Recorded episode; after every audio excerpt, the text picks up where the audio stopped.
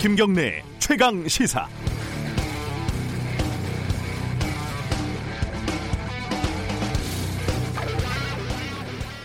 상황이 이렇게 꼬인 거는 어, 초기 시나리오에 민식이법이 비중 있게 포함되지 않았었기 때문일 겁니다.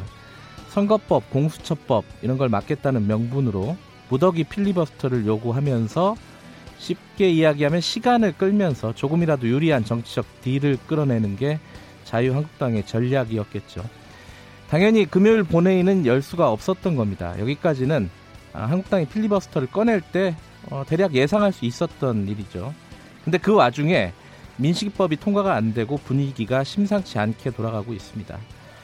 나경원 원내대표는 여당이 국회를 열었으면 민식이법부터 통과가 됐을 거야 이렇게 항변을 하고 있지만 민식이법에 조건을 붙인 건 부인할 수 없는 상황이죠. 어, 저는 국회의원들이 그리고 정당들이 국민을 위해서 아이들을 위해서 어쩌고 저쩌고 이렇게 하는 것은 대부분 믿지 않습니다. 유권자들이 무서워서 쟁점 사안에 목소리를 내고 정치적인 협상과 거래를 통해서 그래도 조금씩 나은 제도가 만들어지는 것 이게 현실 정치라고 생각을 합니다. 근데 그런 정치공학적인 측면에서 봐도 이번 민식이법 관련된 자유한국당의 행동은 여론을 제대로 읽지 못한 어리석은 전략으로 보입니다. 자유한국당이 제 생각보다 더 어리석은 정당이 아니라면 민식이법은 오늘 내일 어떤 방식으로든지 해결이 될 거라고 예상이 됩니다. 여기에 또 다른 정치적인 조건을 붙이면 여론은 더 악화될 것이 뻔합니다. 그냥 망하지 않으려면 해야 하는 일도 가끔은 있는 거죠. 12월 2일 월요일 김경래 최강 시사 시작합니다.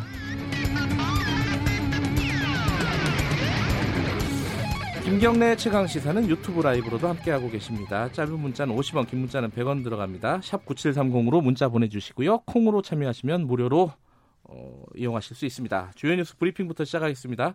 월요일 고발 뉴스 민동기 기자 오늘도 나와 계십니다. 안녕하세요. 안녕하십니까. 어, 국회 상황부터 좀 정리해 보죠. 어, 자유한국당의 필리버스터 이후에 후폭풍이 굉장히 거셉니다. 네. 오신환 바른미래당 원내대표가 어제 국회에서 기자간담회를 열었는데요. 네. 오늘 본회의를 소집을 해서 민식이법 등 그 어린이 교통안전법 그리고 네. 유치원 3법, 데이터 3법 등 민생개혁 법안을 우선 처리하자 이렇게 제안을 했습니다. 나경원 자유한국당 원내대표는 민식이법 관련 원포인트 국회를 열겠다는 것은 못 받을 이유가 없다 이렇게 얘기를 하면서도 유치원 3법을 포함한 다른 법안에 대한 필리버스터 방침은 유지하겠다 네. 이런 입장을 밝혔습니다.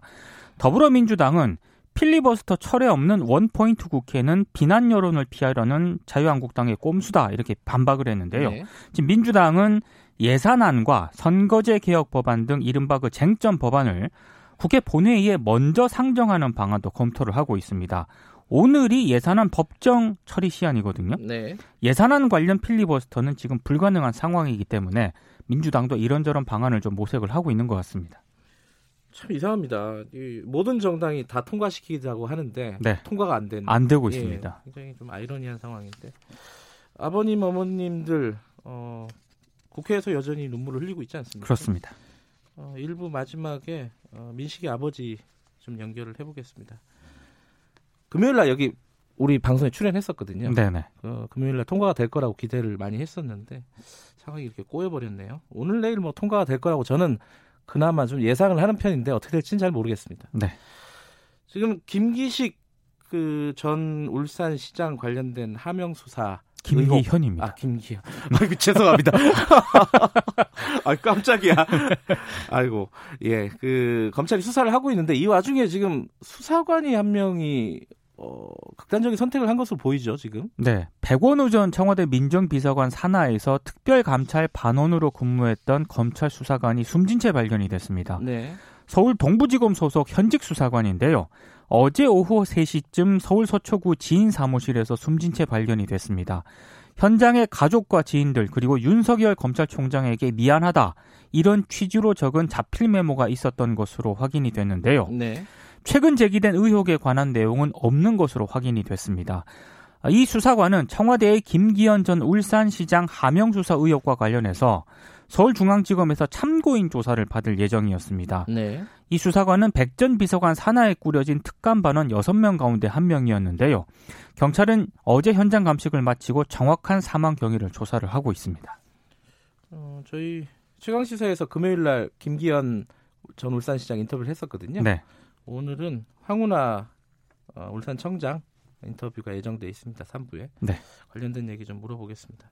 다음 소식 전해 주시죠. 사내하청 노동자가 많은 공공발주 건설 현장하고 공공기관, 민간 대역 사업장 등 모두 399곳을 대상으로 노동부가 안전보건 불시 점검을 했거든요. 네. 어제 그 결과를 발표를 했는데 조사 대상 가운데 88.5%가 1,484건의 시정 지시를 받았습니다.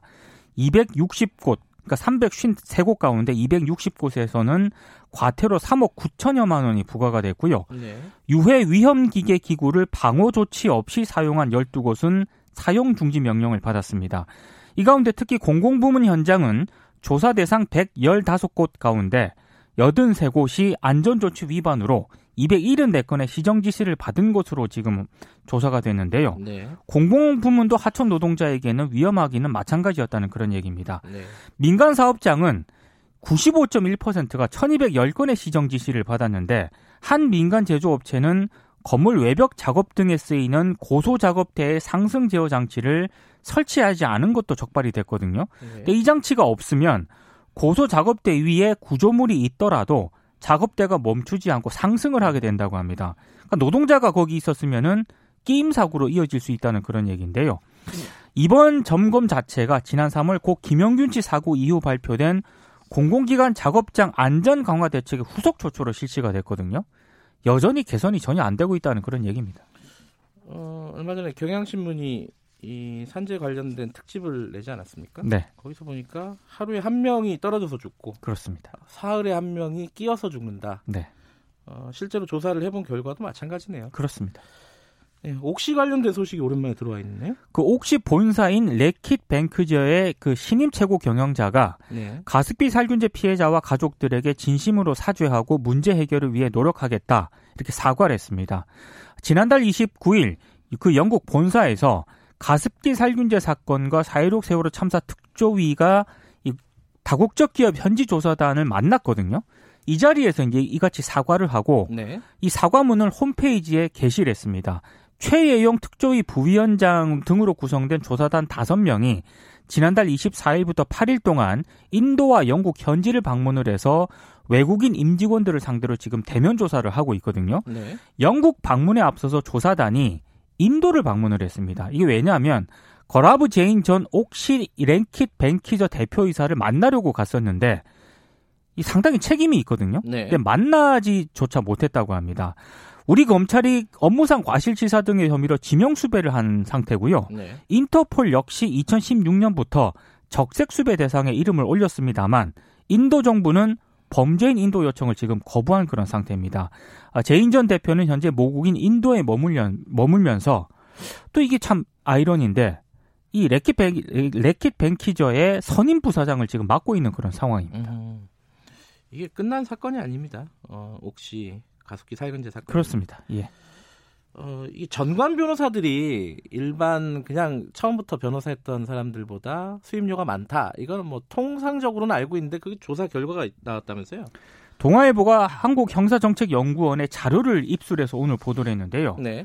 의뢰인이 퇴임 1년 이내 법원장이나 검사장 출신 변호사에게 건당 1,564만 원을 지급했다 이렇게 답을 했습니다. 그러니까 법원장이나 검사장 출신 전관은 건당 1,500만 원. 그렇습니다. 예.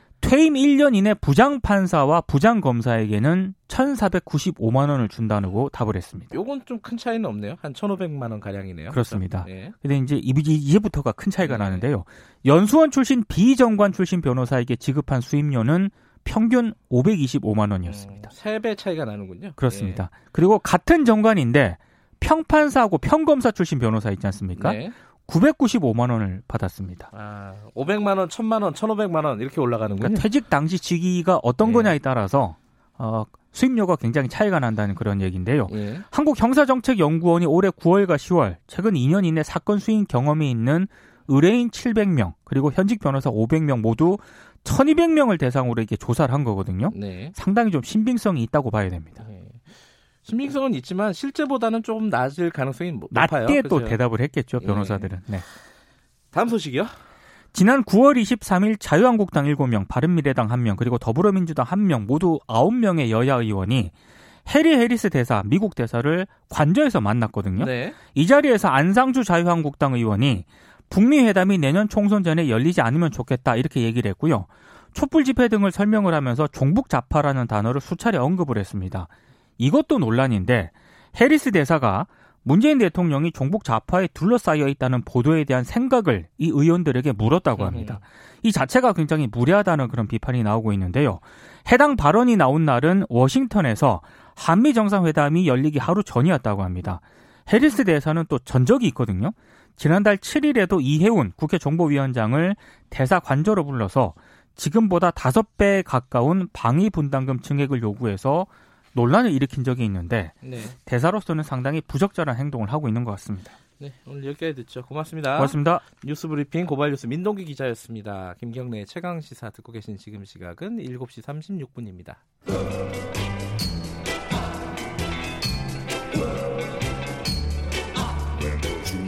정글 같은 아침 시사의 숲에서 오늘도 웃고 울고 즐기며 사는 자연인 김경래 씨. 그의 하루 일과는 KBS 1라디오 김경래 최강 시사를 진행하는 것으로 시작합니다. 어, 그런데 이게 무슨 소리죠? 아침부터 열심히 준비한 자연인 김경래의 밥상 같이 드셔보실래요?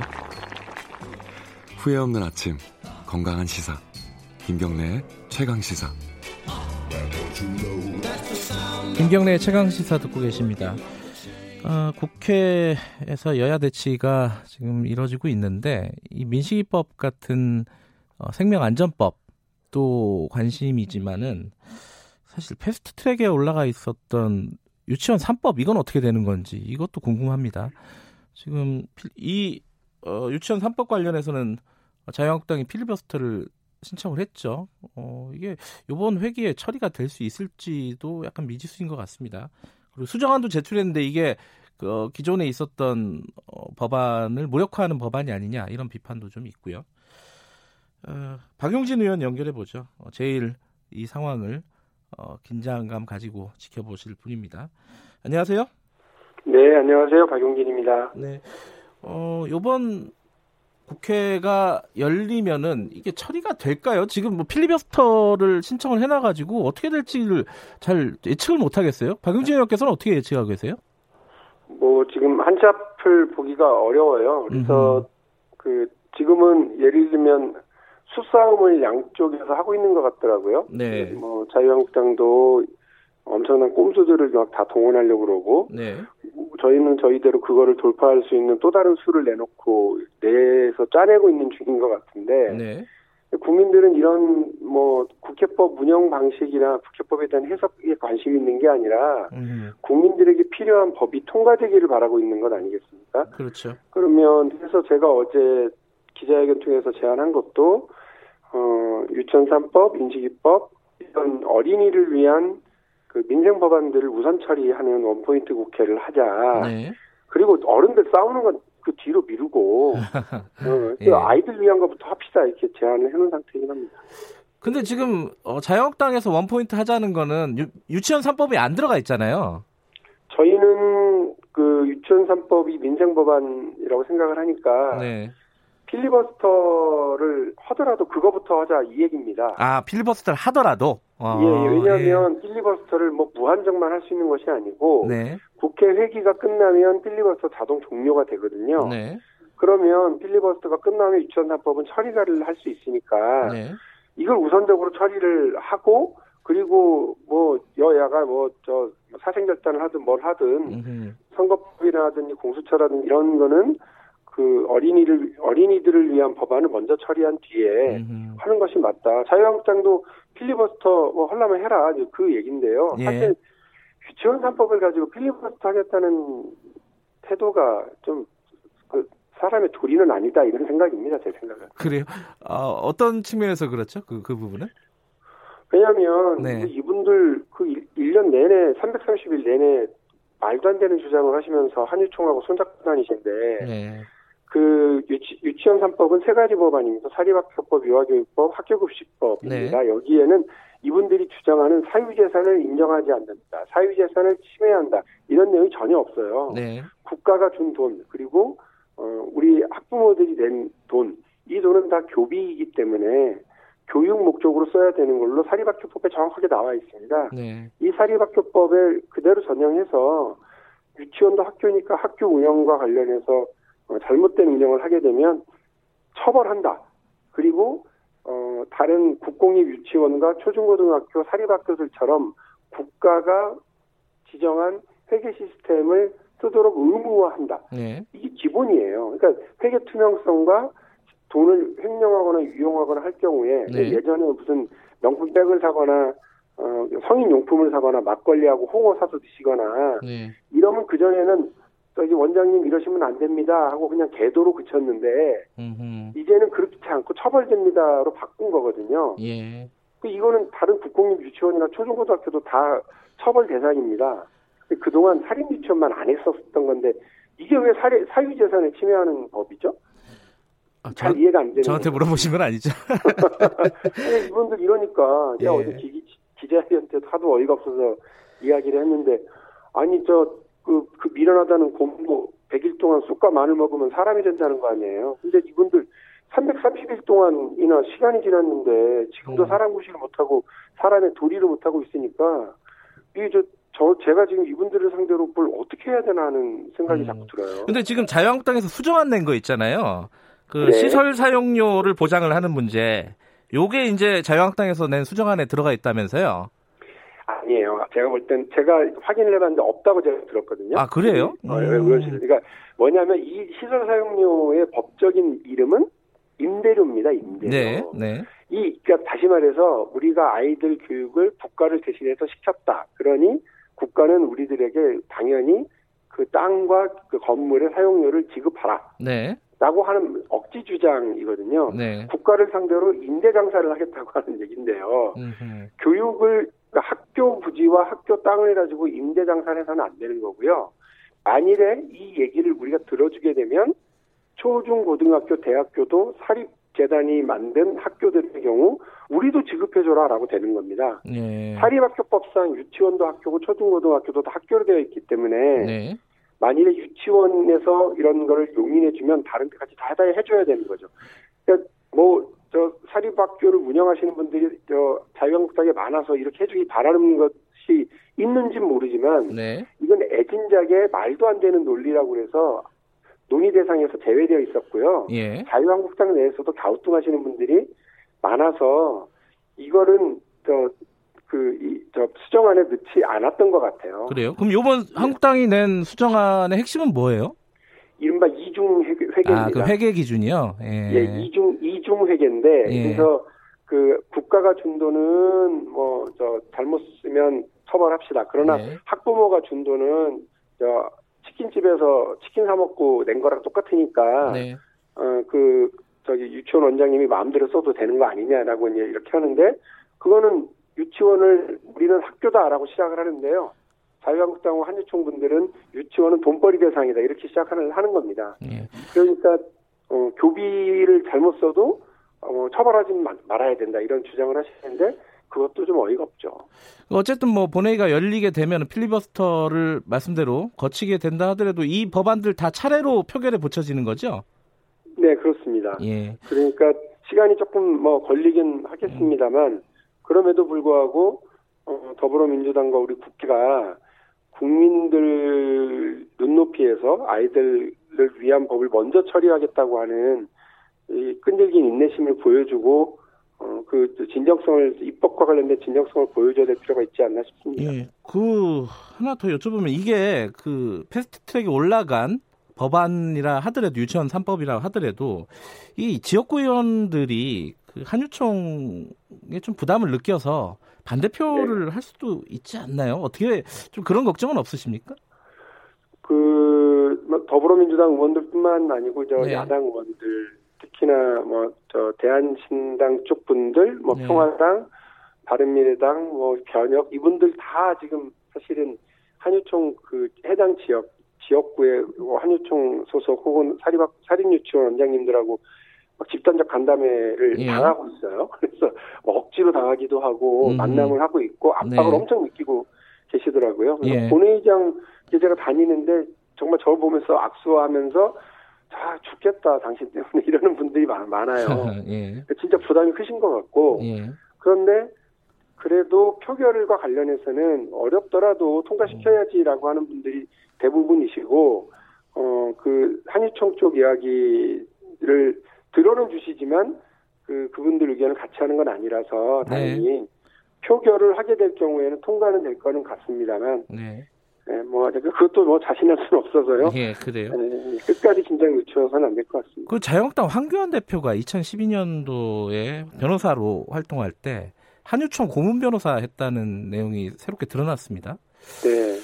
이 부분은 어떻게 봐야 될까요? 그 한유총 이번 유치원 3법을 자유한국당이 반대하고 있는 거에 이런 배경이 있다고 보는 게 좀 무리일까요? 어떻게 보세요?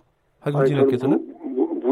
무리라고 생각하지 않고요. 저도 깜짝 그래요? 놀랐거든요. 어. 그러니까 저희가 처음에 그 법안 심사를 시작할 때 네. 한유총 어, 자유한국당 쪽에서 한유총 얘기를 거의 그대로 반영해가지고 막 얘기를 하는 게 네. 사유재산을 침해한다. 네.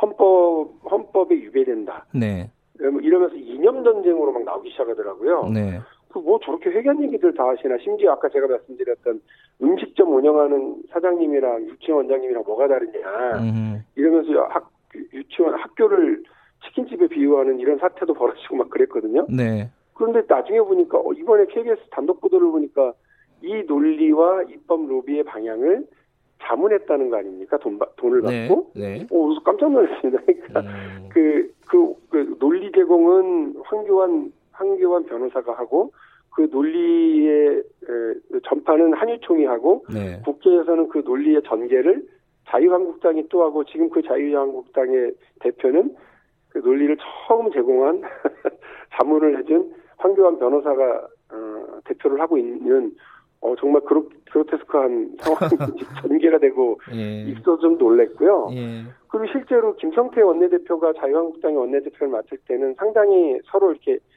협의가 많이 좁혀졌었습니다. 그래요. 음. 그래서 노력을 많이 했고요, 양쪽에서 다. 네. 근데 이제 나경원 원내대표가 하고 나서부터는 좀 괴팍하다 싶을 정도로 그 이거를 저 그 논의 자체가 진전을 진전을 안 되도록 했는데 음. 또 이제 우리 국정감사 기관에 확인되는 것들을 보니까 나경원 원내대표가 10년 동안 그 저 이사를 맡았던 홍신학원 네. 또 가족 가족이 운영하는 학교 재단인데요.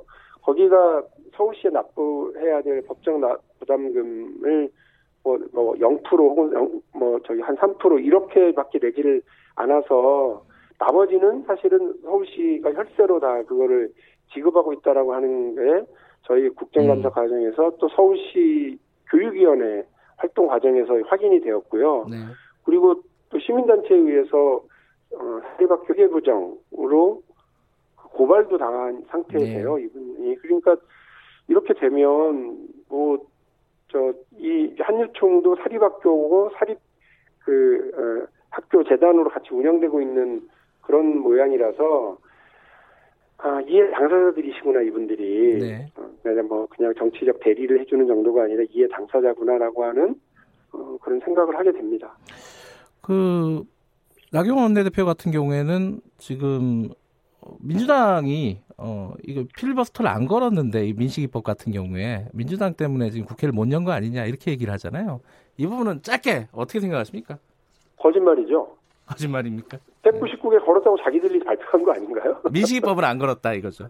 아니 음. 그 나중에 안 하겠다고 다시 음. 변경을 했지. 그날 당장에는 다 걸은 걸로 저희가 들었어요. 그래서 네. 그거 아니면 처리하자 고 그러셨으면 되지 뭘 알겠습니다. 나중에 네. 그 책임을 떠넘기는 공색한 얘기는 뭐 하려고 하시는지. 네. 민식이 아버님 연결에 대해서 여기까지 듣겠습니다. 고맙습니다. 네네. 예, 감사합니다. 박영진 의원이었습니다.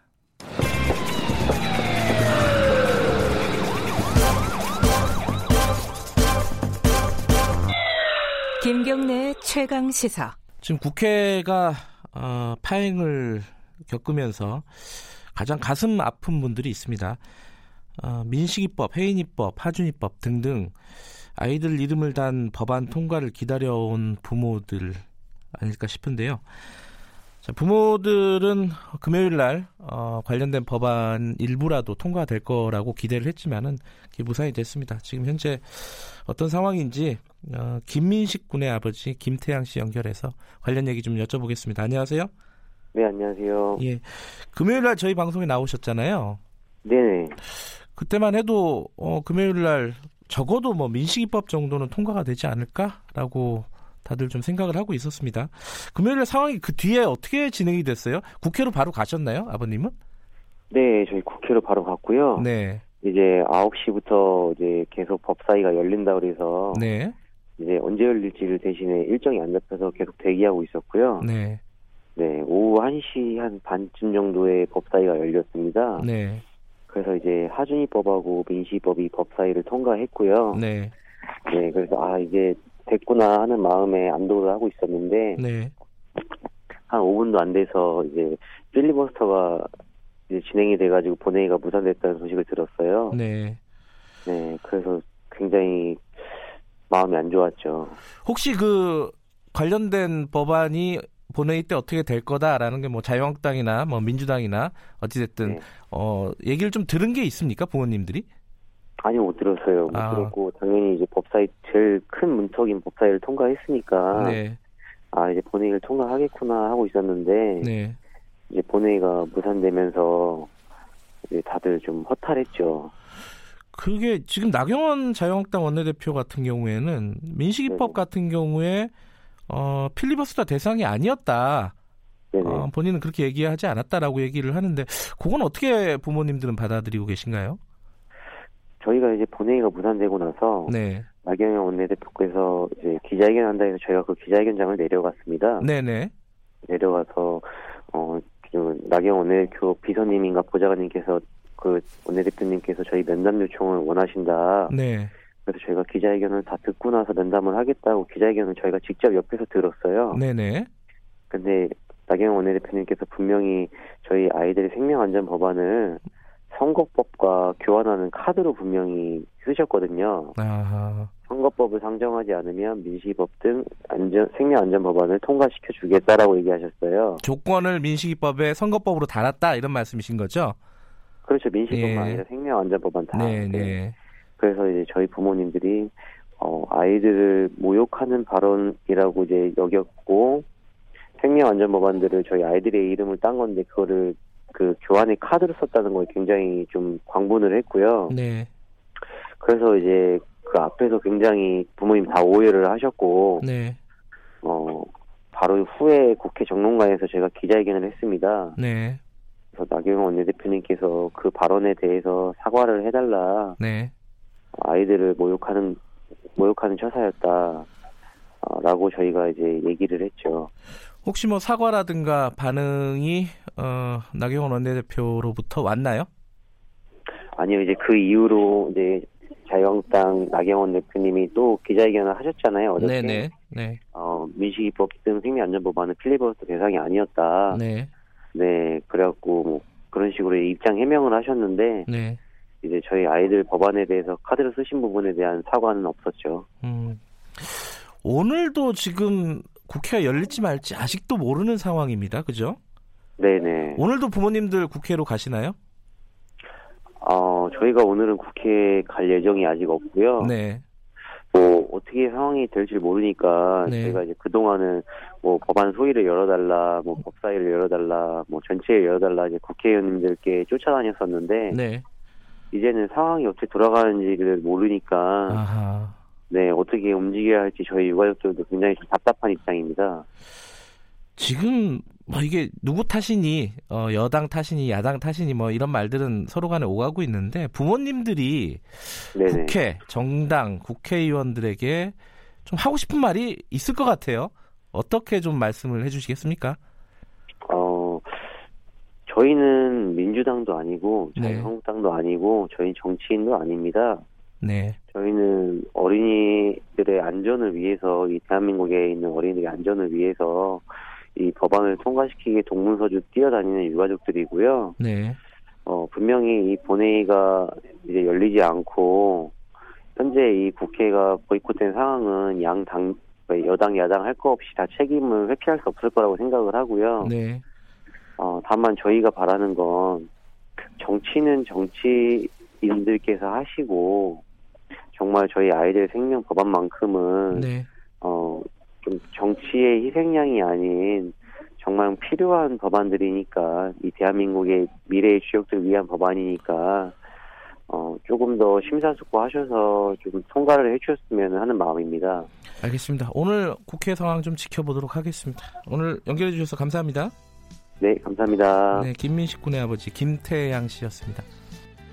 예, 어, 부모님들이 정보가 없다고 지금 방금 말씀하셨잖아요. 이게 좀 정당에서 좀 챙겨 드렸으면 좋겠어요. 답답하거든요. 김경래 최강사 1분 여기까지 하겠습니다. 잠시 후 2부에서 뵙겠습니다. 8시 5분에 뉴스 듣고 돌아옵니다.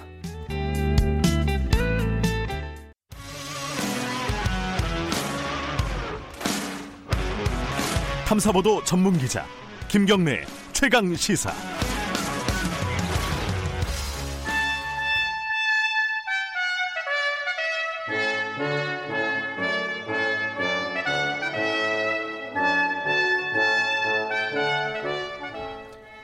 김경래 최강 시사 2부 시작하겠습니다.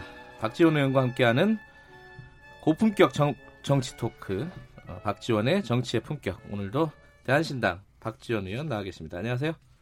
요즘 그 필리버스터하고 국회 전매양인데 고품격 정치 이건 진짜 아. 저품격 정치 아니에요?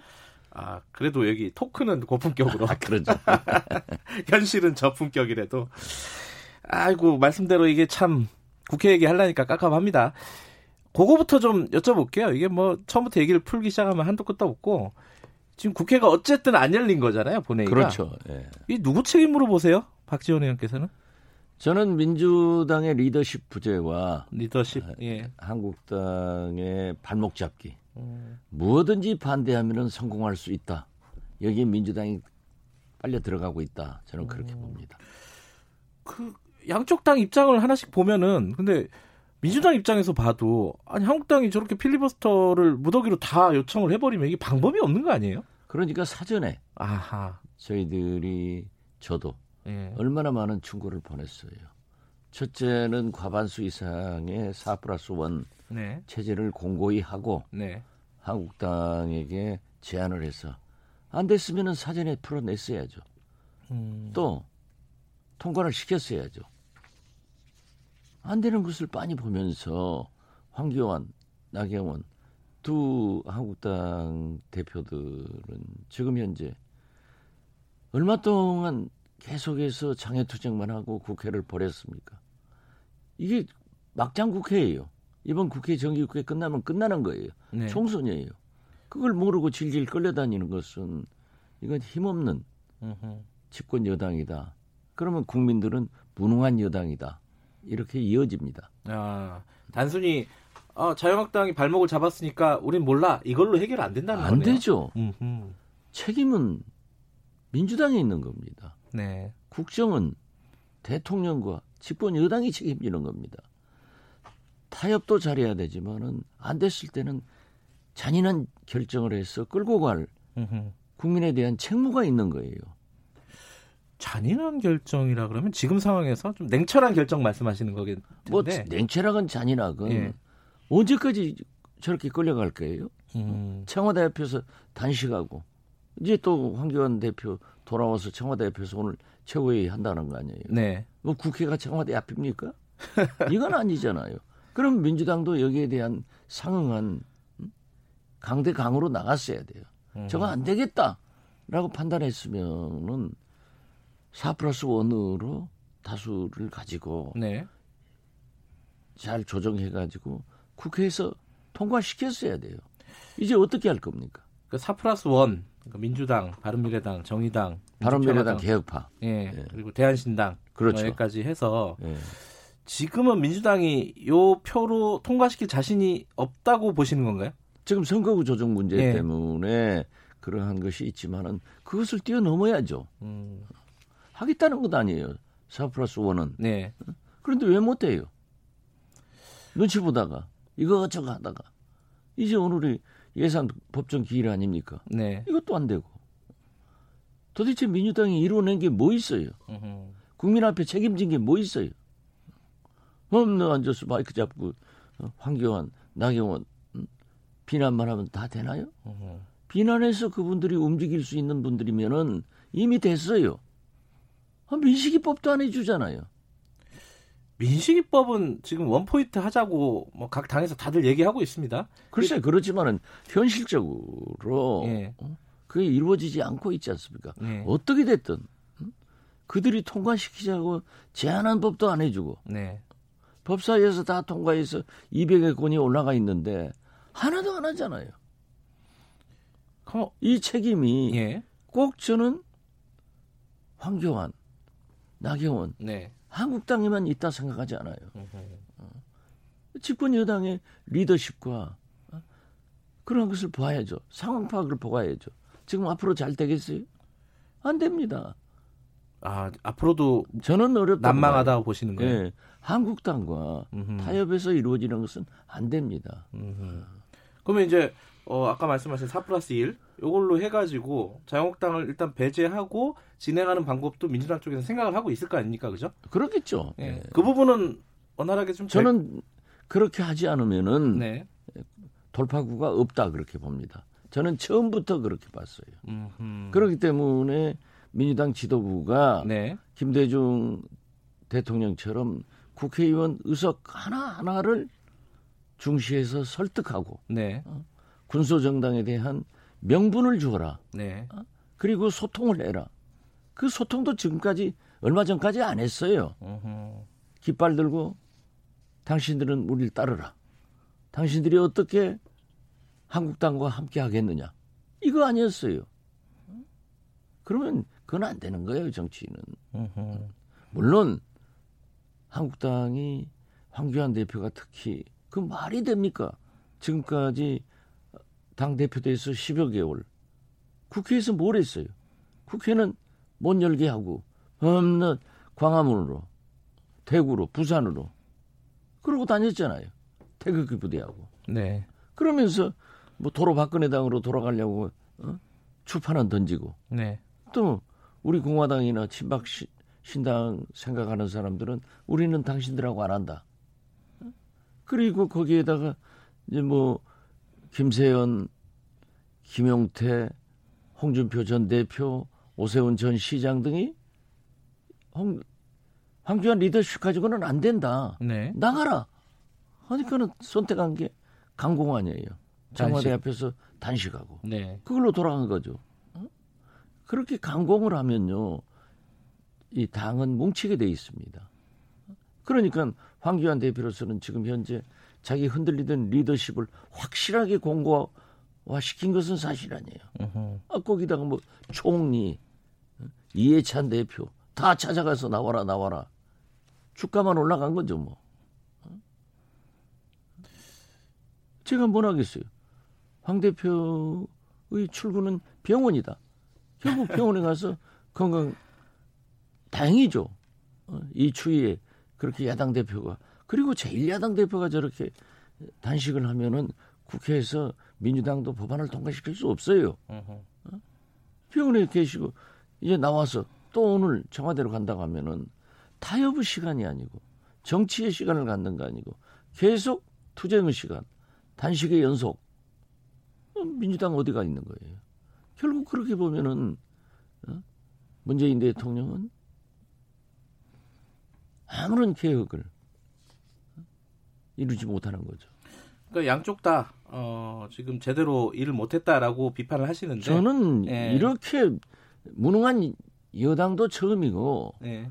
저렇게 꽉 막힌 야당도 처음이에요. 그래 자꾸 자꾸 제가 하는 거예요.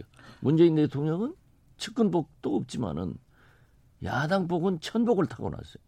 지금 야당의 이 국민들로부터 지지를 받지 못하기 때문에 지지도가 네. 올라가지 않습니까?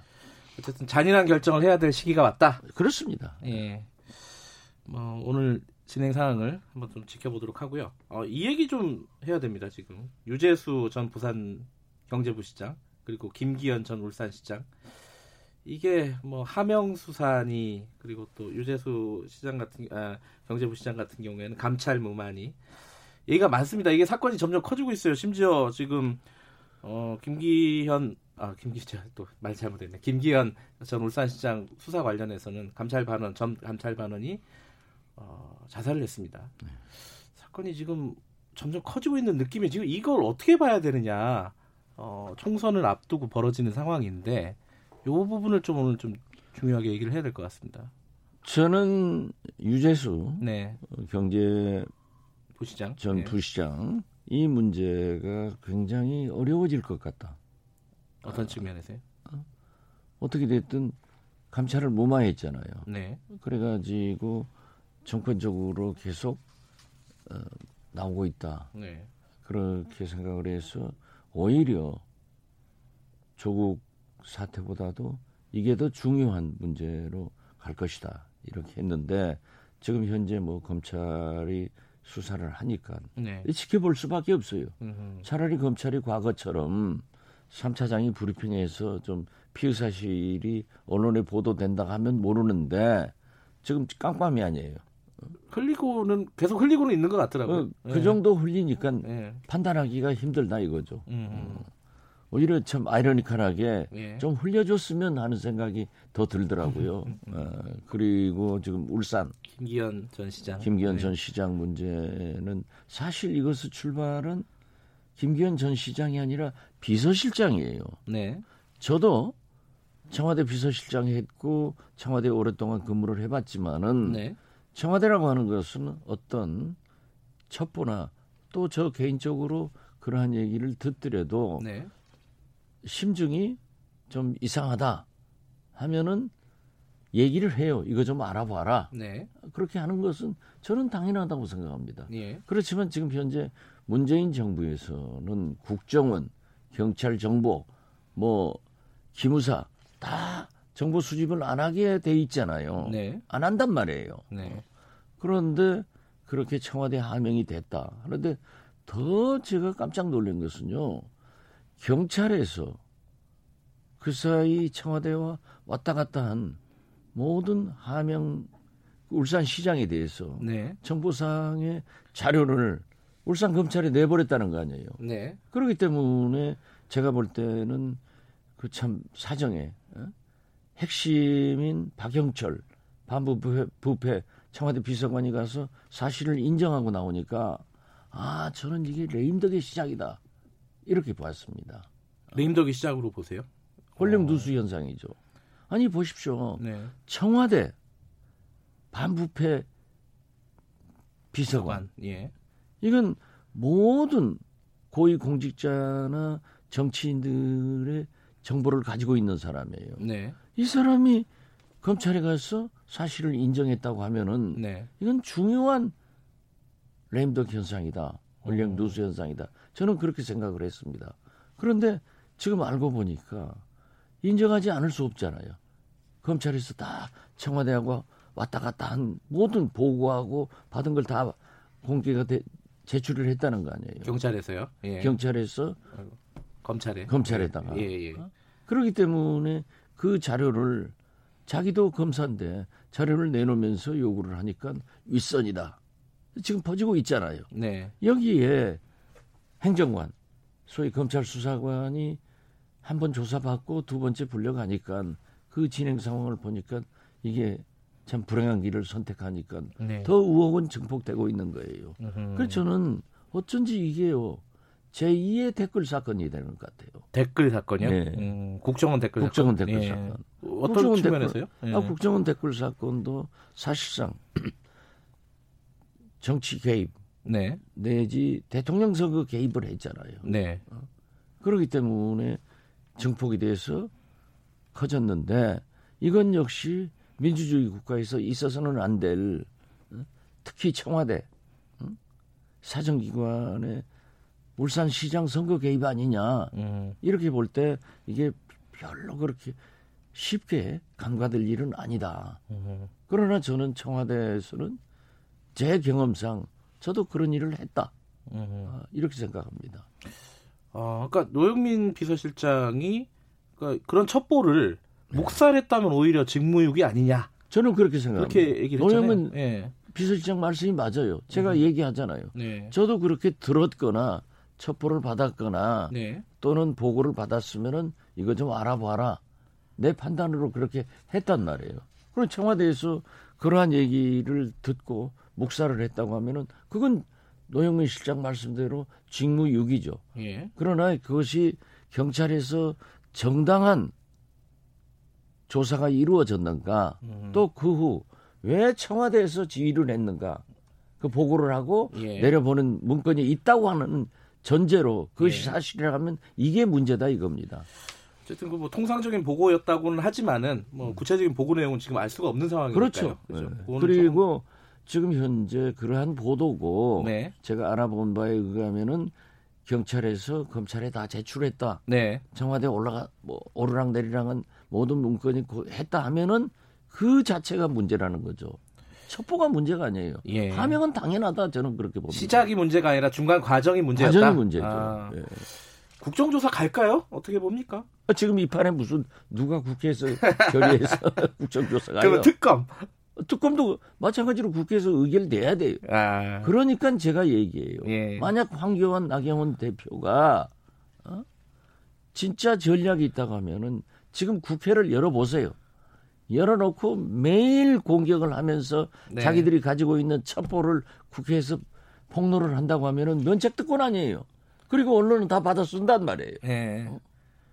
그런데 지금 어, 가수 밤낮 청와대 앞에서 똑같은 일만 하니까 아, KBS TV도 똑같은 그림을 매일 내요?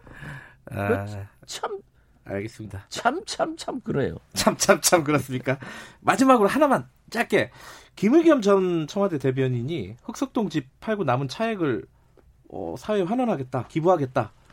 이거 어떻게 봐야 됩니까? 군산 출마하는 거 이렇게 해석하는 사람들이 많더라고요. 아, 군산 출마 여부는 저하고 관계가 없고 네. 저는 에, 분명히 말씀드려서 김관영 예. 현 의원하고 저하고도 가깝지만은 굉장히 똑똑하기 때문에 예. 이후 여하를 막론하고 저는 김관영 의원을 지지합니다. 그리고 김부 김의겸 네. 전 비서관이 군산에 출마를 하건 종로에 출마를 하건 그건 상관없어요. 예. 어떻게 됐든 많은 고위 공직자나 네. 정치인들이 그러한 일이 개입됐을 때 예. 그런 일이 있었을 때 저도 김의겸 예. 당시 청와대 대변인을 엄청나게 공격했어요. 나쁘다. 예. 어떻게 그런 짓 할 수 있느냐. 예. 그렇지만 그가 물러가서 또 사실을 인정하고 이렇게 정리를 해가지고 그 차액은 기부하겠다. 기부하겠다. 예. 얼마나 좋은 일이에요. 아. 잘못을 인정하고 어? 사과하고 또 그 차익도 기부하겠다. 알겠습니다. 이건 좋은 일이에요. 하지만 김관영 그, 의원을 지지한다. 저한테 이런. 왜 그런 일을 했냐 하고 한국당에서 했던데 자기들 좀 그렇게 해보라 갔어요. 아 자기들도 그렇게 해봐라. 자 해보세요. 그럼 예. 제가 아주 알겠습니다. 칭찬뿐만 아니라 업보 다닌다고 그랬어요. 끝내라고 난리가 났습니다. 예. 여기까지 듣겠습니다. 고맙습니다. 예, 감사합니다. 정치의 북경 박지원 의원이었습니다.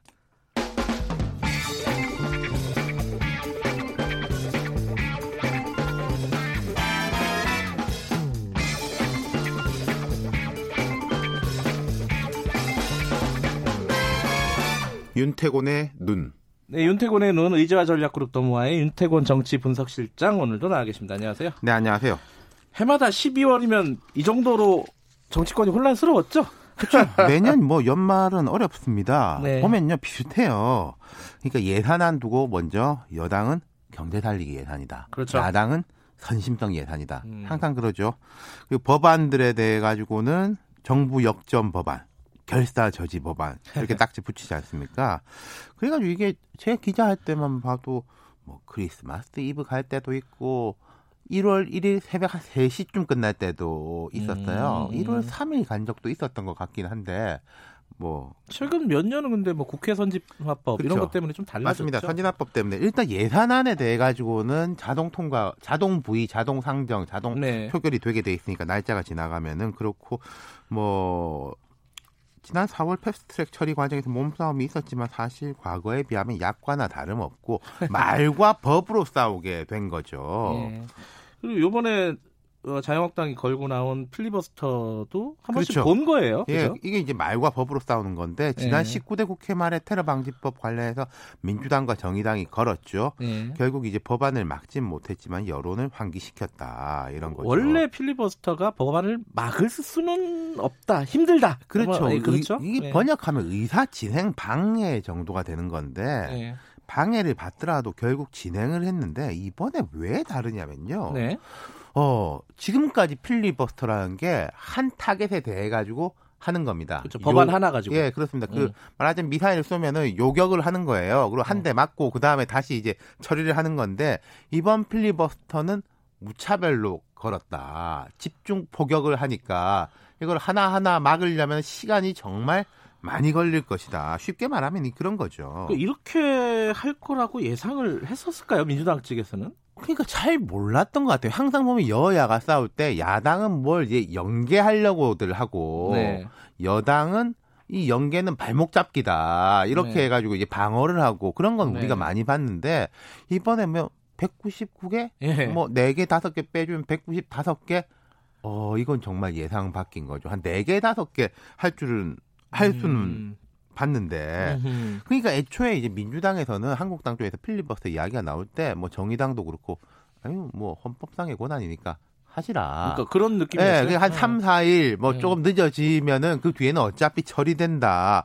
이런 식의 이제 공수 말하자면 시뮬레이션이 있었던 건데 이 시뮬레이션을 깨는 걸 이제 한국당이 들고 나온 거죠. 근데 왜 그렇게 어, 몰랐던 부분이 있었던 거죠, 이번에는? 아니, 그러니까, 설마 그렇게 하기 하겠냐라는 아. 것이고, 이제 우리가 참 보면 법이라는 게, 법이라는 게 이제 뭘 하거나 뭘 하지 말거나 네. 이러기 위해서 법을 만들어 놓는 거지 않습니까? 네. 근데 이제 법의 맹점이라는 게 있고, 뭐, 완전 딴 이야기입니다만은 오늘부터 타다 재판이 시작되는데 타다 같은 경우에도 이게 뭐 법을 악용한 거다라는 주장이 있고 법 내에서 활용, 한 거다라는 주장이 있는 것이고 이 역시 음. 그런 거죠. 그러니까 이제 정치적 부담이 항상 있는 것인데 지금 이제 한국당이 그런 공격 받지 않습니까? 민식이법뿐만 아니라 아니 자기들이 발의한 법에 대해 가지고도 필리버스터, 필리버스터 거는 거냐 예. 이게 이제 말이 되냐라는 음. 거고 한국당 입장에서는 말이 안 될 게 뭐가 있냐. 법으로 정해져 있는 권한인 것인데 네. 이렇게 말하는 거죠. 그러니까 지금 상황에서 아까 말씀하신 맹점 이건 뭘, 뭐가 있을까요? 그러면은? 그러니까 이게 하나씩 하, 봐. 필리버스터라는 게 원래는 한 법안에 대해서 하나씩 거는 겁니다. 이 법이 네. 나는 문제라고 생각하니까 무제한 토론을 하겠다라고 하고 네. 이 필리버스터를 깨는 이제 거는 두 가지가 있는데 그 필리버스터는 임, 그 국회 회기까지 진행할 수 있습니다. 이번 정기국회로 하면 8일인가 그럴 거예요. 네. 그리고 그 다음 회기에서 그 법안이 올라오면 지체 없이 표결을 해야 돼요. 필리버스터 안 된다 또. 그렇죠. 네. 그러니까 패스트트랙 관련 법안에 대해서면은 그래 이번 정기국회까지 하고 그 다음에 우리 바로 처리. 이렇게 되는 건데 이 필리버스터를 다른 법안 일반 법안 하나씩 하나씩 하면은 임시국회를 뭐 말하자면 195번 열어야지 되는 거다 이렇게 되는 거죠. 그래서 지금 어 민주당에서 이제 만지작거리는 것은 아까 제가 말씀드린 게 예산안에 대해 가지고는 필리버스터를 걸 수가 없습니다. 아 그래요? 예. 음. 그럼 예산안하고 요 패스트트랙 법안을 같이 올려버리면은 음흠. 그 회기가 끝나는 다음 회기에는 그 회기에 있었던 법안에 대해 가지고 처리를 하게 돼 있다. 네. 그럼 그렇게 할 것이냐? 그럼 이제 그것도 편법은 편법이죠. 195개, 199개 법안 중에 더 숫자로 치면 먼저 돼 있는 것도 있는데 왜 이거 두 개만 빼가지고 올리냐. 음. 그러면은 또 민생 법안 말고 뭐 정치 법안만 네. 먼저 하는 거 아니냐 오히려 민주당이 네. 그런 식의 공방들 있는 거죠. 어떻게 될까요? 민주당은 오늘 오늘 중에 어쨌든 뭐 협의를 하든 합의를 하든 뭔가 결정을 해야 되잖아요. 그러니까 이제 한국당 빼고 나머지 정당이 모아가지고 돌파를 한다. 또 필리버스터에 대해서 이런 건 있어요. 무제한 토론 종결 동의가 있는데 필리버스터를 중단시킨 건데 이게 상당히 어려운 게 재적 의원의 5분의 3 이상의 찬성이 있어야 어, 돼요. 어, 굉장히 강하네요. 예, 그러면 음. 이제 모든 법 여권을 모으면 5분의 3이 까딱까딱 안 될 가능성이 높거든요. 네. 그러니까 지금 이제 일단은 여론전을 오늘까지는 갈 것 같습니다. 오늘까지는 예. 여론전. 예. 그럼 오늘은 본회의 열리기가 쉽지가 않겠다. 네, 그렇게 보이네요. 그러면 어, 민식이 아버님 같이 지금 국회 매일매일 가서 이렇게 어, 법안 통과를 기다리는 사람들 입장에서는 또 하루가 그러니까 이제 지금 거네요. 뭐 한국당은 거꾸로 역제안하는 게 그거 먼저 처리하자라는 네. 거죠. 음. 네. 오늘 시계가 진짜 누구 말대로 제로네요. 제로 네. 아직까지는. 여기까지 듣겠습니다. 고맙습니다. 감사합니다. 윤태권의 눈이었습니다. 김경래의 최강시사 2부는 여기까지고요. 잠시 후 3부에서 다시 뵙겠습니다. 일부 지역국에서는 해당 지역 방송 보내드립니다.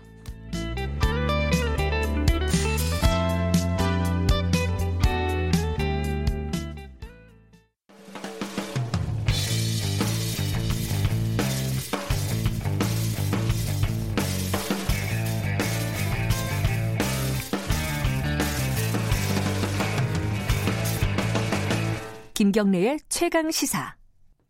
네, 김경래 최강 시사 3부 시작하겠습니다.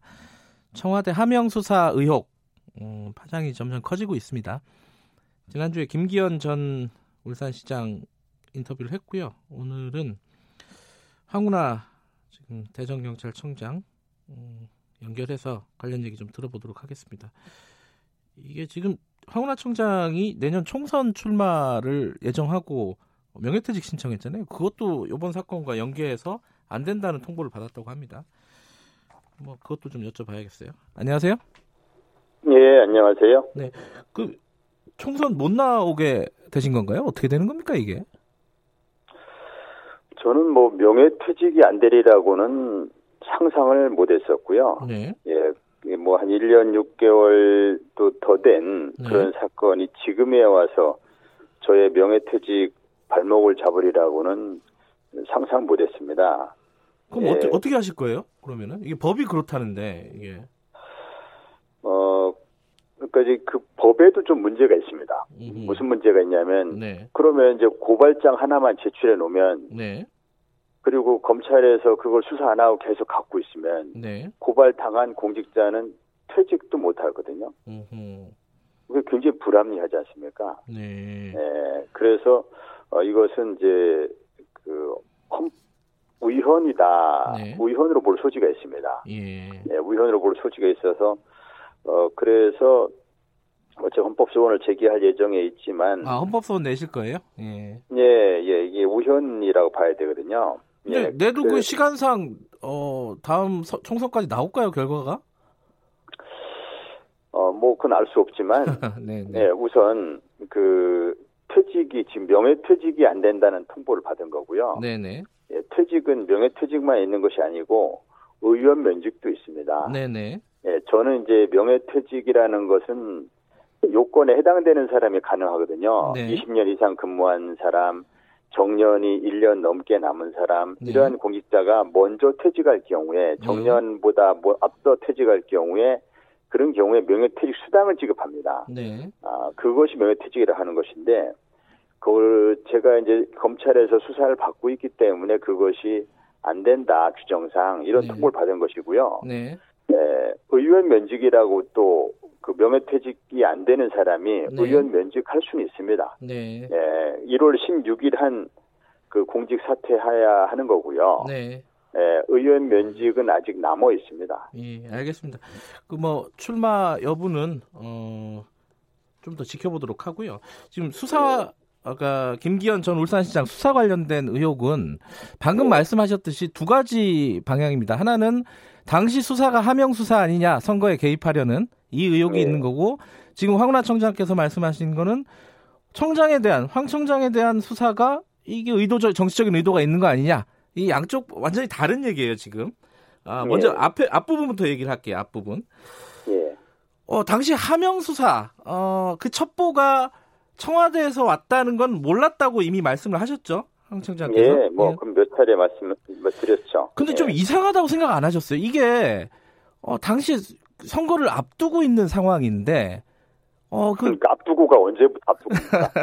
그 언제부터 그, 앞두고, 뭐 말씀해 보세요. 출마를 그 결정했을 때 압수수색이 들어갔잖아요. 아니, 아니죠. 아닌가요? 첩보가 내려온 시점은 2017년 12월 말입니다. 그렇죠. 거의 6개월 남은 시점이에요. 네. 그쪽에 후보가 누군지 정해지도 않았고, 네. 예, 출마 여부도 불확실한 시점입니다. 네. 예.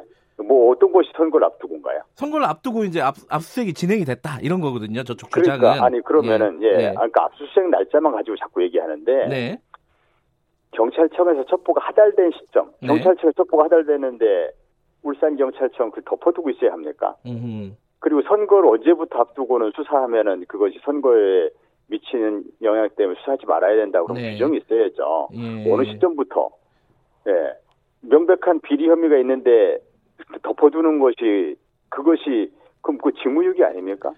근데 그 선거를 예, 앞두고 예. 뭐 이렇게 얘기하는 것에 계속 그 자유한국당 측에서 네. 선거 앞두고 선거 앞두고 뭐뭐 공천 발표 날, 공천 발표 날 이러면서 그렇죠. 공천 그, 발표 날 압수수색이 진행이 됐죠. 예. 그러니까 그거 예. 내용을 내용을 살펴보면 네. 경찰이 공천 발표 날에 맞출래야 맞출 수가 없는 압수수색인데 아하. 이전부터 쭉 준비돼 왔던 압수수색이 이루어진 것인데 예. 그런 것을 자, 그 야당 측에 주장한다고 그래서 그걸 의혹 삼아 가지고 계속 물으면은 정말 그 좀 답답하죠. 아, 네.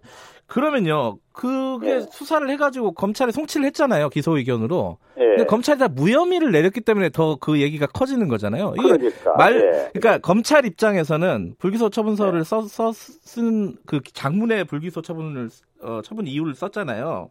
그게 네.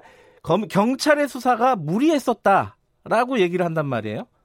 그건 어떻게 보십니까? 경찰은 경찰은 정반대로 보죠. 정반대다. 정반대. 예, 예. 그 경찰의 어, 기소 의견으로 어, 송치한 즉 경찰이 유죄라고 판단할 만한 증거가 네. 충분함에도 불구하고 그것을 억지로 억지로 불기소로 결론 내기 위해서 무리한 불기소 결정문을 썼다 이렇게 예. 보고 있고요. 예. 예.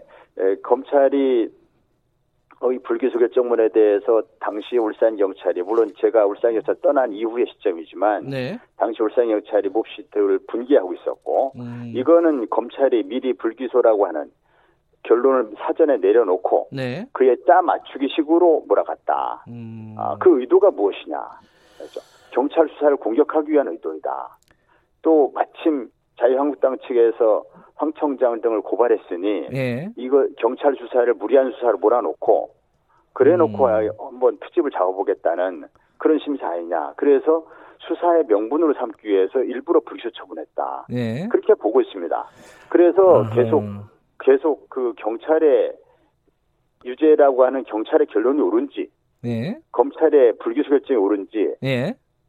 특검을 통해서 한번 판단해보자. 특검에 대해서 음. 지난번에 계속 자유한국당 측에서 주장하지 않았습니까? 네. 그러니까 어, 지금 저 특검을 수용을 해서 예. 공정하게 조사하면 됩니다. 그러니까 지금 황 청장께서 말씀하시는 거는 이 하명 수사 의혹뿐만 아니라 이 애초의 사건 김기현 전 울산시장 관련된 사건도 다시 한번 수사해 보자 이런 말씀이신 거죠? 그렇고요. 예. 네, 그렇고 저는 다시 들추고 싶은 마음은 없어요. 사실 이 사건이 이 사건이 하나도 물론 뭐 어, 울산 경찰청 입장입니다. 네. 울산 경찰청 입장 하나도 하등에 문제될 게 없는 것을 어, 무슨 그 의혹이 있는 것처럼 이렇게 나라를 시끄럽게 하는 것이 좀 대단히 잘못된 일이라고 봅니다. 그 하명 수사 의혹 말하는 거죠 지금? 예, 예. 예, 하명 수사 논란. 예, 예. 그러나 그러나 이왕 이렇게 논란이 됐으니 예. 그러면 정말 그 경찰 수사가 잘못된 것인지 네. 김기현 이른바 전 시장의 그 주변 측근 동생이나 비서실장 네. 등의 혐의가 정말 죄가 없는지 네. 다시 한번 해보자는 거죠. 음흠. 그때 김기현 전 시장의 형과 동생의 비리 혐의에 대해서 경찰이 제대로 수사를 못했습니다. 네. 검찰이 계속 압수수색영장을 막아서 음흠. 수사를 제대로 못했어요. 네. 물론 수사를 못했지만 그렇지만은 기소를 할 만한 충분한 증거는 확보했습니다. 예. 그런데 그거조차도 불기소하더라고요.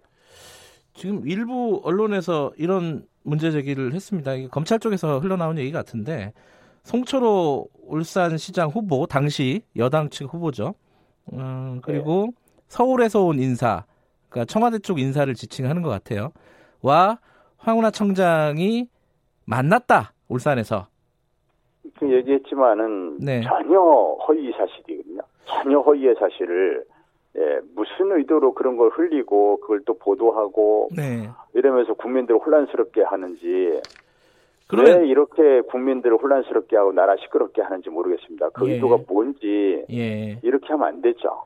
예, 이게 검찰 파쇼 아닙니까? 검찰 파쇼. 그 2018년 1월에 그러면 송철호 시장을 따로 만난 적은 없으세요? 만난 적 없습니다. 예, 아하. 전혀 없습니다. 서울에서 온 청와대 인사를 만난 적도 없으시고요? 전혀 만난 적 없습니다. 예. 음, 이거는 뭐 양쪽 중에 한 명이 분명한 거짓말을 하고 있는 거네요. 그러면은 음. 완벽한 거짓말이죠. 음. 네. 그리고 또 그 이후에 이 네. 하명 수사 논란을 보면요. 네. 검찰이 이렇게 1년 1년 몇 개월이죠? 1년 6개월 가량 어, 수사를 쥐고 있다가 지금 수사를 하는 이유가 뭐냐? 이게 이제 황 청장의 논리잖아요. 예. 근데 검찰의 입장은 아, 경찰이 소환을 계속 불응했다. 그리고 수사 그 자료를 확보하는데 시간이 걸렸다 이거거든요. 이건 어떻게 보세요? 그 검찰이 어떤 수사할 때 보면 네. 뭐 군사 작전 하듯이 막 압수수색과 소, 소환에 불응한다고 수사, 수사 지금까지 안 했습니까 검찰이? 네. 소환 불응하면 수사 안 했습니까? 예. 예, 그것도 1년 6개월 동안. 그리고 제가 들은 얘기로는 네. 제가 들은 얘기로는 최근에 네. 최근에 울산 경찰에 출석 요구서 왔다 오더라고. 제가 조속히 종결해 달라고 요구한 이후에. 음흠. 예, 그 이후에 그런데 울산 경찰에서는 수사 받을 이유가 없고. 네. 그 지금 진행되는 뭐 그 움직이는 걸 보니까 결, 검찰이 어떤 모종의 시나리오를 써놓고 네. 몫시로 꽤 맞추려고 하는 듯한 의심이 든다 하더라고요. 음흠. 그래서 이제 출석을 하지 않았다. 네. 그것도 최근에. 네. 네. 그 양쪽 말이 조금 다르네요. 음, 네. 이 부분은 뭐 사실관계는 그좀 파악을 해야 될 것 같아요. 그 부분은 저도 이제 네. 제가 직접 경험한 사실이 아니고 예. 전해 들은 얘기이기 때문에 네. 예, 그 동안에 검찰이 어떤 수사를 했는지 밝히면 됩니다. 예. 예. 예. 제가 아는 한은 없다는 거죠. 예. 제가 아는 한은 없다는 것이지 검찰이 밝히면 됩니다. 또 하나가 지금 송인택 울산지검장이요. 어, 예. 인터뷰를 통해서 황운하 청장이 조국 장관에게 당시 장관이죠. 아, 아니, 좀 이제 퇴임하기 전에 조국 장관 그 정년 그때는 수석이겠죠. 수석에게 잘 보이기 위해서 무리를 한 거다. 그 수사 자체가 김기현 전 울산시장 관련된 수사가 이렇게 얘기를 했습니다. 이게 약간 노골적인 말인데 이 부분에 대한 반론은 어떻게 얘기하시겠어요? 네, 검사 검사장을 역임하신 분이 네. 예, 그렇게 근거 없는 인신 공격성 발언을 하는 것은 좀 유감이라고 생각합니다. 네. 예, 국민들이 어떻게 생각할지 참 걱정스럽고요. 네. 예, 저는 누구한테 잘 보이려는 방식으로 살아온 적이 없고, 네. 그리고 부패 비리에 대한 울산 지역의 토착 비리에 대한 네. 강력한 수사 의지를 가지고 수사 진행한 사안을 네. 가, 같은 수사기관인 네. 형사사법기관의 한 축을 이루는 검찰이 근거 없이 네. 그것이 누구에게 잘 보이기 위한 수사로 한다는 것은 음. 그 형사소송의 기본 정신을 망각한 발언이라고 봅니다. 대단히 유감스러운 발언입니다. 예. 조금 전에 이제 박지원 의원하고 인터뷰하면서 박지원이 그 얘기를 했어요. 이 경찰이 청와대에 보고한 부분이 있지 않습니까? 아홉 번을 보고했다, 뭐 열 번을 보고했다, 뭐 이런 얘기들이 흘러나오고 있는데 이건 어떻게 봐야 돼요? 이게 청와대 하명이라는 증거 아니냐? 이렇게 생각하는 쪽이 있잖아요. 그러니까 제가 예. 경찰청에서 청와대 어떤 내용을 얼마나 보고했는지 모르잖아요. 네. 예, 모르기 때문에 이제 추정을 근거로 말씀드리기 좀 어렵긴 한데 네. 제가 가지고 있는 상식으로 말씀드리면 네. 경찰청이 예, 중요 사건이라고 생각되면 보고하겠죠. 중요 사건이라는 것은 뭐 그 기준이 에, 뭐 예, 예컨대 언론에 보도돼서 세간에 이슈가 돼 있다든지 네. 또는 뭐 주요 정치인과 관련된 사건이라든지 그 보고 기준이 있거든요. 네. 예, 그 기준에 따라서 이거는 하명 수사에서가 아니라 네. 하명 수사가 아니고 자체적으로 인지한 사건이라 하더라도 네. 중요한 사건은 청와대 보고하겠죠. 음흠.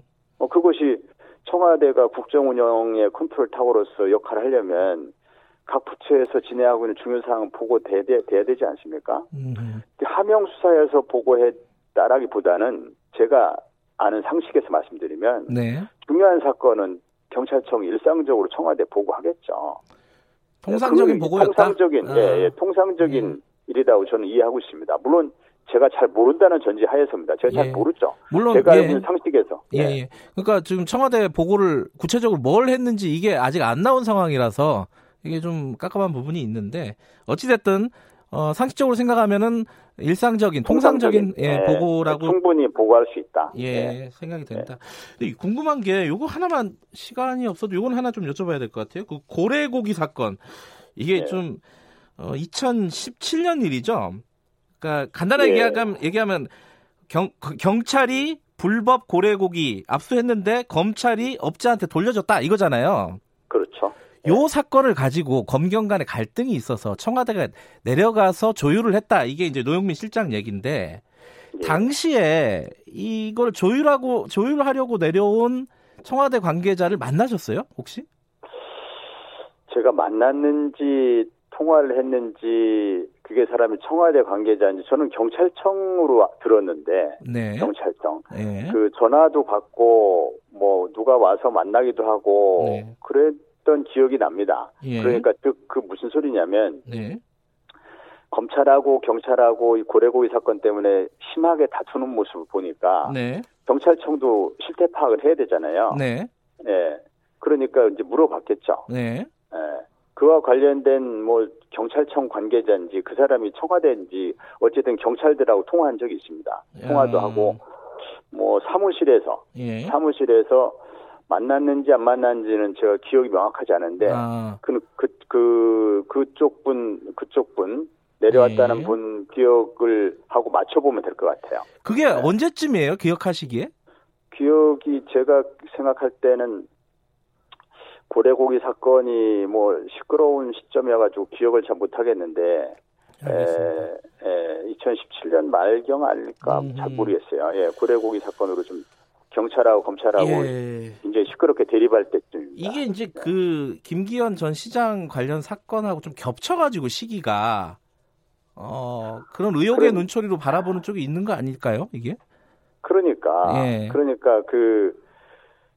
이 고래고기 사건 때문에 통화를 하거나 뭐 네. 만나거나 했을 수는 모르겠어요. 음. 그러나 저는 확실하게 기억하는 거는 네. 청와대 특감반인지 뭐 예. 경찰청인지 누구한테든지 네. 이 사건 관련해서 만나거나 뭐한 네. 적은 없습니다. 아하.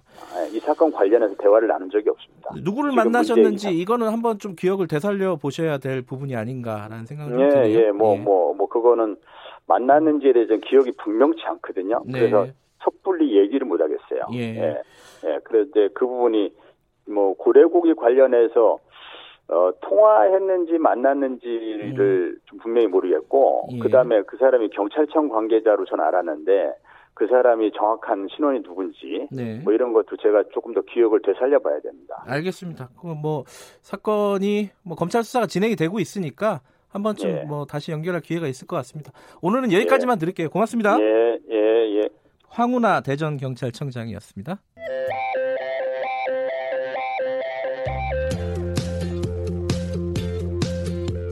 오늘 하루 이슈의 중심 김경래의 최강 시사. 네, 지금 국회가 어, 파행을 겪으면서 또 한쪽에서 눈물을 흘리는 쪽이 있습니다. 이게 형제복지원 사건 피해자들인데요. 어, 뭐 아시는 분들은 다 아시는 얘기지만 어쨌든 70년대, 80년대 대표적인 국가 폭력 사건이고 수백 명이 살해되거나 실종되거나 이랬던 비극적인 사건인데 이 관련된 진상 규명을 위한 법이 지금 국회에 계류 중입니다. 이번에 좀 통과가 되지 않겠나라는 기대가 있었는데 역시 또 안 되고 있는 상황이고요. 어, 피해자 모임 간단하게 어, 짧게나마 좀 연결을 해보겠습니다. 한종선 대표님 나와 계십니다. 안녕하세요. 네, 안녕하십니까. 예, 지금 국회 앞에서 계속 단식 농성하고 계시죠? 그 단식 농성하시던 그 최승우 피해생자는 그 24일간 단식 농성하다가 예. 그저께 이제 실려갔어요 탈진으로. 아 병원에 가셨어요? 네네. 건강은 괜찮으세요? 안 좋죠. 음. 그러면 그러니까 최승호 씨 같은 경우에는 단식을 하다가 24일이요. 아유. 네. 어쨌든 병원에 옮겨가서 지금 치료를 받고 있는 거. 거기에 그럼 다른 피해자분들도 있을 거 아닙니까, 그죠? 네, 지금 저하고 이제 승우 형님하고 같이 피해 그 피해 사실을 알리기 위해서 2년 넘게 노숙농성을 하다가 아. 승우 형님 같은 경우에는 동생도 그 2010년 경에 자살을 하셨거든요. 네. 그러다 보니까 이제 2년 동안 국회에서 법이 통과 안 되고 있는 걸 보고 괴로워서 이제 단식 가정하게 된 거죠. 2년 동안 노숙농성을 하셨다. 네. 이번에 어, 국회 이번 20대 국회에서 통과가 될 거라고 좀 기대를 하고 있는 상황 아니었습니까? 그죠? 네, 지금도 기대하고 있습니다. 지금 본회의에 올라가 있나요, 이게? 본회의에 올라간 건 아니고 음. 법사위에 이제 올라가 있는데 네. 그 이제 자유한국당 의원님들께서 요구하시던 그런 내용들을 지금 다 받아서 합의는 했다더라고요. 네. 그 간사님들끼리는. 아 여야 합의는 됐다. 예. 네. 그런데 이제 자유한국당 쪽에서 이제 지도부에서 아직 사인이 안 떨어져서 아하. 그렇다 뭐 이, 런 이야기더라고요. 아하. 그래서 이제 법사위에서 통과시켜서 그 다, 그날 이제 또 본회의 열리면 네. 거기에서 이제 수정안 발의해서 같이 통과시키는 걸로 이렇게 협의가 된 걸로 알고 있는데 네. 그게 지금 무산되고 있는 거죠.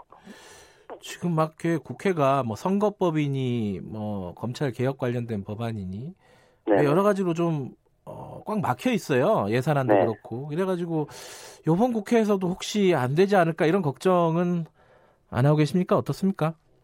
일단 그 공수처법 반대랑 그리고 연동형 비례대표제 네. 이런 문제랑 그 예산안은 네. 솔직히 정치력으로 자기들끼리 풀어야 할 문제지. 그렇죠. 따, 음. 다른 그 민생 법안이나 그리고 억울함을 풀어달라는 그 국가폭력의 피해자들의 이야기 그리고 민식이법 같은 안전에 대한 법들은 그 협상의 대상이 돼서는 안 되고 빨리빨리 조치를 취해서 통과를 시켜줘야 된다고 저는 보고 있거든요. 이 당사자들은 답답한데 국회는 또 그렇지는 않은 것 같아요. 그렇게 답답함을 느끼고 있지 않은 것 같아요. 어찌됐든 간에 지금 법사위에서 어, 대략적인 합의는 끝났지만 지도부의 사인이 안 떨어져서 진행이 안 되고 있다 이런 말씀이시네요. 네네. 이번 법이 그러니까 사람들이 알기로는 이게 오래된 일이라서 이 네. 그 형제 복지원 사건이 뭐 관련자들은 처벌을 다 받고 끝난 사건 아니냐라고 생각을 하는 사람도 있을 것 같아요. 지금 어떻게 처리가 됐습니까? 처벌이라든가 이런 것들은? 그 박인근 원장에 대해서 처벌이 있긴 있었죠. 네. 그런데 이제 그 처벌이 인권 유린에 맞춰진 것이 아니라 네. 그 당시에 초지법 위반이라든지 공금 횡령이라든지 외화관리법 위반으로 2년 6개월 받은 거죠. 네. 그 안에서 그 사망한 사람들에 대한 억울함이나 그 감금에 대한 문제는 무죄가 다 나왔고요. 아하. 그리고 그 당시에 울산에 있었던 사건으로만 축소된 재판이 이루어졌고 음. 부산에 있었던 형제복지원 사건에 대해서는 아예 조사조차 하지 않고 폐쇄를 시키면서 네. 가다놨었던 모든 사람들을 일괄적으로 그냥 다 풀어져 버린 거예요. 네. 그렇기 때문에 아예 조사조차도 못한 상황이죠. 음흠. 그래서 지금 검, 대검찰청에서 비상상구한 것은 울산에 있었던 그 사건에 한해서만 그 당시에 헌법을 잘못 해석해서 이렇게 무죄를 줬다는 부분에 대해서 이제 비상상구가 올라가 있죠. 음, 그 한정순 대표께서 어, 네. 나경원 원내대표한테 이렇게 막 호소하는 장면 그게 뉴스에 많이 나갔습니다. 그죠? 네네네. 법안 통과를 그 뒤에 뭐 약속이라든가 뭐 이런 얘기를 받으신 건 있나요? 약속은 받은 게 없고요. 네. 그 저희가 그 어머님들과 같이 무릎 꿇고 사정을 했을 때, 네. 그왜 우리한테 이러냐, 그 연동형 비례대표제나 뭐 이런 거에 대해서 더불어민주당에 가서 그걸 빼달라고 해라. 음. 그러면은 통과시켜 준다. 뭐 이런 식으로 이야기를 하셨어요. 음. 그러다 보니까 정신이 아득, 아늑해지는 거 있잖아요. 음. 너무 힘들었어요, 진짜로. 그러니까 그 법안이 다른 법안하고 지금 연계가 돼 있다라는 얘기를 네. 나경원 원내대표가 하는 순간 아, 정신이 아득해졌다. 네. 그렇죠. 예. 어찌됐든 뭐 어, 관련된 법안이 지금 여론이 어, 네. 만만치가 네. 않아서 어, 통과가 될 수도 있을 것 같고 참, 저도 뭐 뭐라고 딱히 잘라고 말씀드리기가 좀 어려운 상황이긴 합니다. 네. 다른 얘기 잠깐 해볼게요. 그 오늘 부산 내려가셨다고요? 네네네. 예. 아니, 그, 화, 언제, 언제 또 그림을 다 그리셨습니까? 화가가 전시회를 하신다는 얘기를 들었습니다. 아니, 아니, 그 그림 그린 것은 예전에 2012년부터 네. 그 살아남은 아이 책을 쓸 때 그려놨었던 그림들하고, 네. 그리고 이제 2015년도까지 계속 조금씩 조금씩 그려놨었던 그 그림들, 네. 형제복전에서 있었던 기억들, 네. 하고, 지금 승우 형님이 단식 농성하면서 네. 그 농성장 그 좁은 곳에서 이제 형제복지 모형을 전체적으로 한번 만들고 있었거든요. 아 그래요? 예. 네, 그래서 부산시청에서 인권 주관으로 그 형제복지원 사건을 좀 알리고 싶다 해서 그 그림과 그 모형을 전시하러 내려갔습니다. 그렇게 옛날 기억들 떠올리셔가지고 그림이나 이렇게 모형 같은 거 만드시면은 또 아픈 기억이 되살아나서 힘들지 않으십니까? 힘들긴 하는데 네. 그 트라우마라고 해서 제가 감추고 싶은 생각은 없어요. 음. 계속 드러내서 앞으로 저와 같은 피해자들이나 우리 같은 아픔을 가진 사람들이 더 이상 만들어지지 않길 원해서 네. 국가가 그리고 시청이나 이런 직계 공무원들이 잘 파악하시라고 이렇게 계속 알겠습니다. 하는 거거든요. 지금 문무일 검찰총장이 피해자들에게 사과를 했었습니다. 눈물을 흘렸던 네. 장면이 기억이 나는데 20대 국회 얼마 안 남았습니다. 국회의원들에게 짧게 한 말씀 호소하시고 좀 마무리하겠습니다. 네네. 그 문무일 총장님이나 그리고 네. 부산시청의 오고돈 시장님이나 그 형제복지원 사건에 대해서 사과를 했습니다. 네. 그리고 그 대한민국에서 이제 사람 아 국민이라면 네. 전부 다 이제 형제복지원 사건에 대한 억울함을 빨리 풀어야 된다라고 이렇게 네. 사회적 여론이 만들어져 있는 상태에서 그 유일하게 그 국회만 지금 전혀 네. 법을 통과시키려는 의지를 잘 보여주지 않고 있는데 알겠습니다. 민생 법안과 함께 억울함을 예. 풀수 있도록 도와주시기 부탁드립니다. 고맙습니다. 피해자 네, 한종선 씨였습니다. 김경래 층에서 오늘 여기까지 하겠습니다.